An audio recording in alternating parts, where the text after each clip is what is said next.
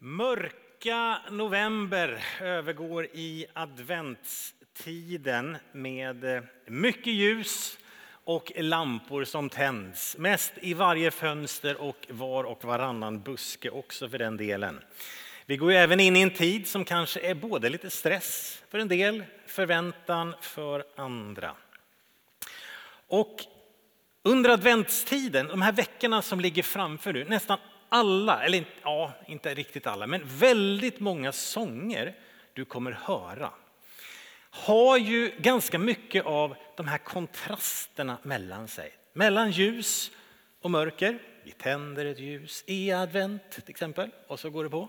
Det är hopp och förtvivlan. Låt aldrig hoppet försvinna, det är mörkt nu. Ja.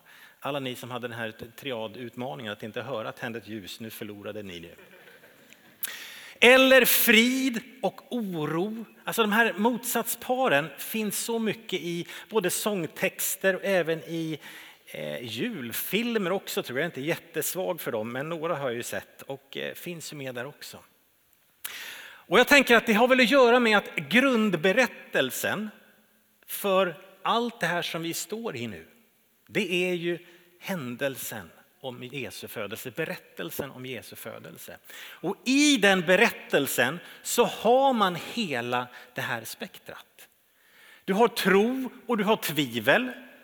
För Maria och Josef, de, ja, de trodde nog, men då fanns det en hel del tvivel. Hur ska det här gå? Så man har både och. Det fanns oro och frid mitt i det här. liksom. Hur ska det bli? I landet, man levde under romarnas förtryck. Man väntade sig en Messias som skulle komma med den här friheten och friden och slänga ut det här mörka. Och man hade ljus och mörker, för den här Messias som skulle komma, det var ju världens ljus. Så kontrasterna, motsatsparen finns där så tydligt.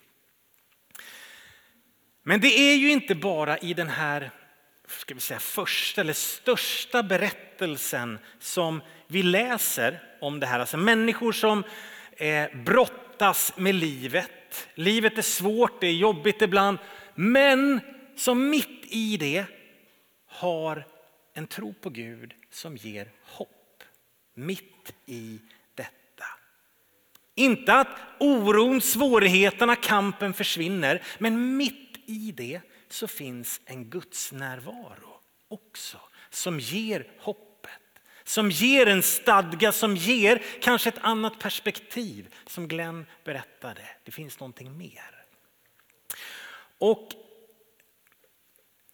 inte så att Ja, alltså den här berättelserna, tänk så här, har de, har de med mitt liv att göra? Ja, det har de. Inte bara så att det är en berättelse om människor, att ah, okay, de hade så, vi kan lära oss något av dem. Utan i ett annat perspektiv också, att den Gud som de levde med, den gudstro som bar dem, den finns även för dig och mig i den här tiden. Det var inte så att allting blev ljust och enkelt för dem, utan ibland så levde de kvar i de här spänningarna, i kampen. Men tron på Gud bar dem hela tiden. Och samma Gud finns med idag. Samma Gud vill finnas med i ditt liv. Och det är samma för oss. Livet blir inte enkelt bara så här. Oh, jag tror på Gud, allting ordnar sig, vad underbart. Tänk om det var så. Men det vet ju du lika väl som jag att livet innehåller både det ena och det andra. Men mitt i det så finns en Gud som vill finnas med dig idag. Och under fem söndagar så vill vi tala om detta ljus i mörker. Denna frid mitt i oron, denna tro mitt i tvivlet. En Gud som finns med och som bär dig. Och så landar vi, som Pernilla sa, på juldagens förmiddag. Vi har inte julotta utan du får sova ett par timmar till. Klockan 11 på juldagen landar, verkligen fokusera på han som kommer till oss. Så välkommen genom hela denna adventstid, inte bara idag. Det fanns en man som hette Johannes. När han var ung, kanske sena tonåren, så fick han tillsammans med elva andra vandra med Jesus under några korta år. Och eh, de hörde hans ord. De såg det som skedde omkring honom. De eh, såg undrena. Johannes han också en av dem som stod vid korset. Och sen så höll han armen om en Maria som var mor till honom som hängde på korset. Och Jesus säger från korset, Johannes, tar du hand om mamma? Och Johannes säger, ja Jesus, jag tar hand om mamma. Och så ser de Jesus dö. De ser soldaten sticka upp spjutet i sidan på honom och ser blod och vatten komma ut.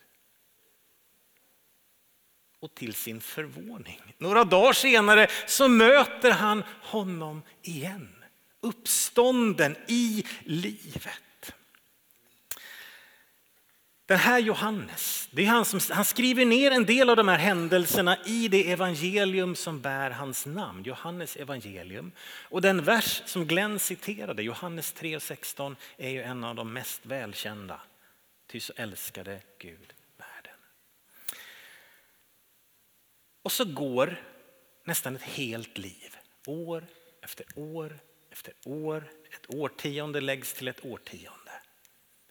Och när Johannes är en gammal man så skriver han tre stycken brev som finns med nästan sist i ditt nya testamente.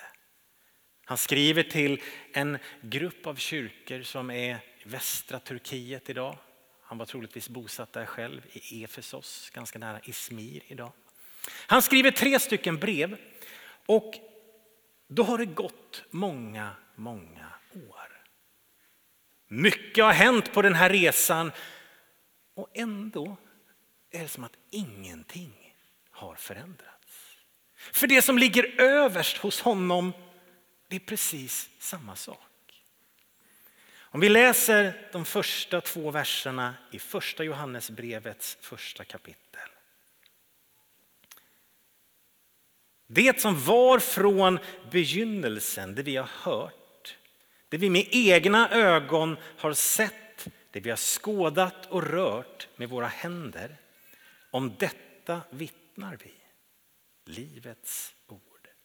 Livet har uppenbarats, vi har sett det och vittnar om det och förkunnar för er det eviga livet som var hos Fadern och uppenbarades för oss.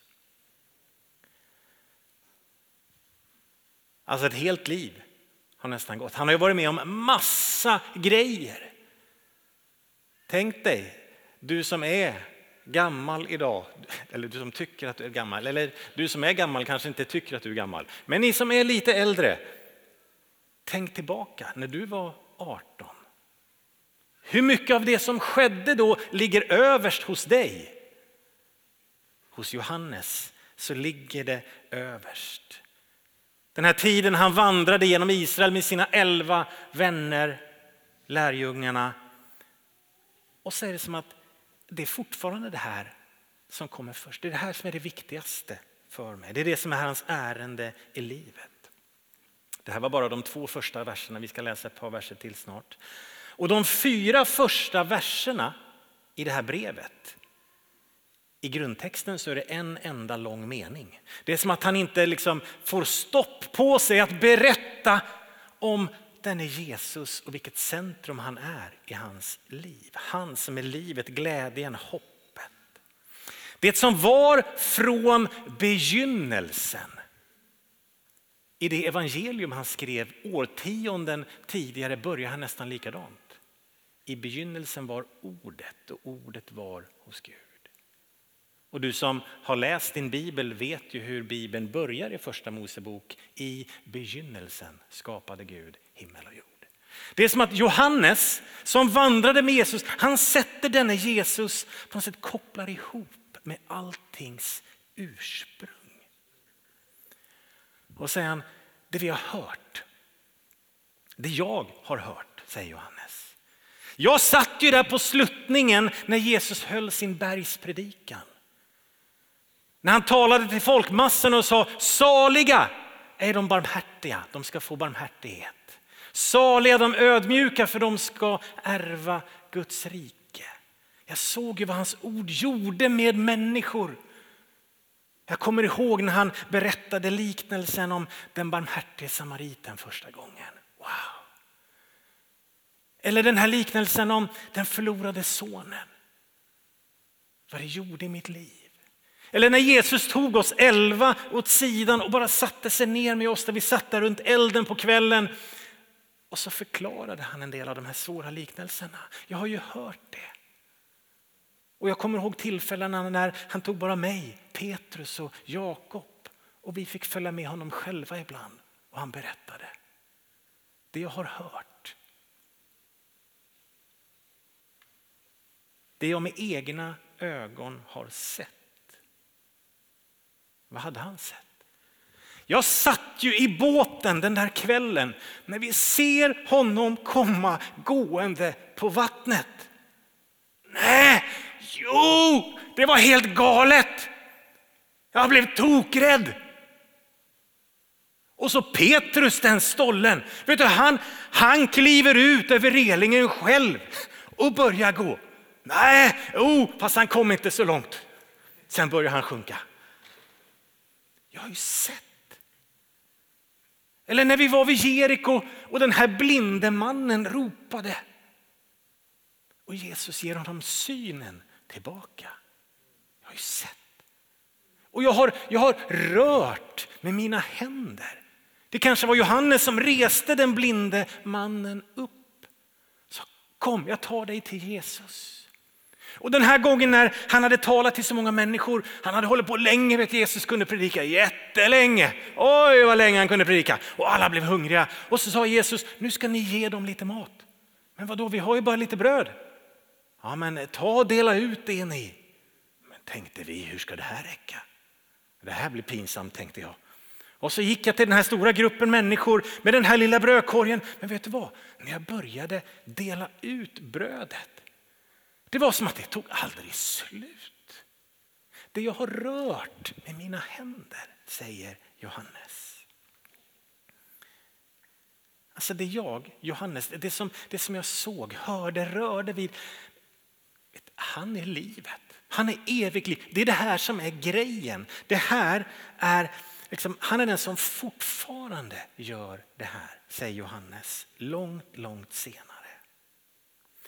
Och han säger också att det var inte jag som kom på det, eller hur? utan det uppenbarades för oss. Det var ingenting som jag har tänkt ut. Nej, det var någonting som visades för oss. Det här, säger han, det här är fortfarande mitt ärende. Det är det som jag förkunnar för er. Det är det jag berättar. Vet, ja, jag har varit med om det här och det här och det här genom livet och det här är viktigt och det här är så. Men vet du vad? Det jag har att berätta för er, det jag förkunnar för er, det som är grejen. Det är fortfarande Jesus och att han är den som ger evigt liv. Om vi fortsätter ett par verser till så börjar han lite om. Det vi har sett och hört det förkunnar vi för er för att också ni ska ha gemenskap med oss. Och vår gemenskap är med Fadern och hans son Jesus Kristus. Detta skriver vi för att vår glädje ska bli fullkomlig. Detta är det budskap vi har hört från honom och förkunnar för er att Gud är ljus och inget mörker finns i honom. Det finns två stycken varför i den här texten. Två stycken svar liksom på varför han berättar det här för dem. Två stycken för att. Och det första är för att ni ska ha gemenskap med oss. Och det är ju inte primärt gemenskap med Johannes, nej, utan säger att för vår gemenskap sen, det är med Fadern och hans son Jesus Kristus.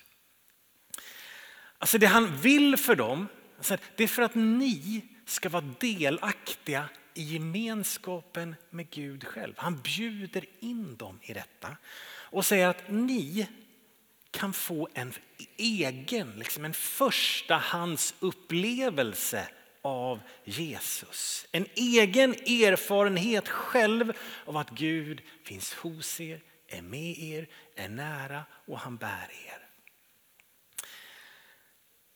Och nummer två skriver han, för att vår glädje ska bli fullkomlig. Och då är det inte vår som är betydelsen Johannes och hans polare utan det är att vår glädje ska bli fullkomlig. Det finns en enorm glädje i det här. Och vad är denna glädje som han berättar och försöker få fram? Jo, ett statement som han trycker till här på slutet med. Vad är den här gemenskapen? Vad är kraften? Vad är hoppet? Vad är det som Jesus visade som vi berättar och ger vidare? Jo, att Gud är ljus och inget mörker finns i.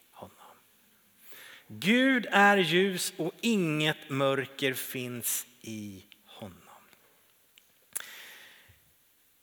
Jag vet inte vilken bild av Gud som du har. Om den är väldigt klar eller ganska otydlig. Om det är en stor eller liten bild, om han är god eller inte. Om du tror att han finns eller inte. Den här gudsbilden kan ha formats av många olika saker. Men lyssna idag till denne Johannes som var med. Som gick tillsammans med Jesus. Som hörde, som såg, som tog på det som skedde. Och ett helt liv senare säger han samma sak. Gud är ljus. Gud är liv, han är hopp, han är glädjen. Evigt liv finns hos honom. Det är ärendet fortfarande. Och vet du vad? Det här är fortfarande kyrkans affärsidé. Det här är vår produkt. Det här är vad vi har att berätta. Ja, vi gör massa annat också, men någonstans, det kommer tillbaka på det här hela tiden. Det finns en Gud i himmelen som vill vandra med dig. Och han är ljus. Han är hopp. Han är glädje, finns inget mörker i honom. Och på samma sätt som Johannes beskriver här, det här med Guds tro, det är ingenting som man kommer på. Ingenting som man klurar ut, utan det är någonting som uppenbaras för dig. Det är någonting som uppenbaras uppenbaras för öppna hjärtan. Att Gud faktiskt visar sig. Och Johannes berättar ju om det han hade varit med om där och då. Och det är faktiskt fortfarande så. Jesus är inte närvarande fysiskt för han har återvänt till det himmelska. Men Jesus är närvarande genom den helige ande. Och när jag med ett öppet hjärta säger Jesus, jag behöver dig. Kom till mig. Så ger Jesus ett löfte som också Johannes skrev ner i sitt evangelium i kapitel 6. Där Jesus säger att den som kommer till mig ska jag aldrig visa bort. Aldrig. Ett öppet hjärta som vänder sig mot himmelens Gud och säger om du finns, jag behöver dig. Hjälp mig. Den som kommer till mig ska jag aldrig visa bort. Det är någonting som uppenbaras för dig. Hur går det till? Ja, men där finns det lika många erfarenheter som det finns människor. För någon kanske det är mycket på en gång. För någon annan är det att efter en tid märker man att ja, men, han finns ju här. Han är med. Han uppenbarar sig för öppna hjärtan. För när vi kommer in, när vi gör det så kommer vi in i den här gemenskapen som Johannes talade om. Gemenskapen med Fadern och Sonen och den helige Ande. Och det blir, vadå, en egen erfarenhet. Så faktiskt att du också sen kan säga att jag har sett, jag har hört, jag har känt.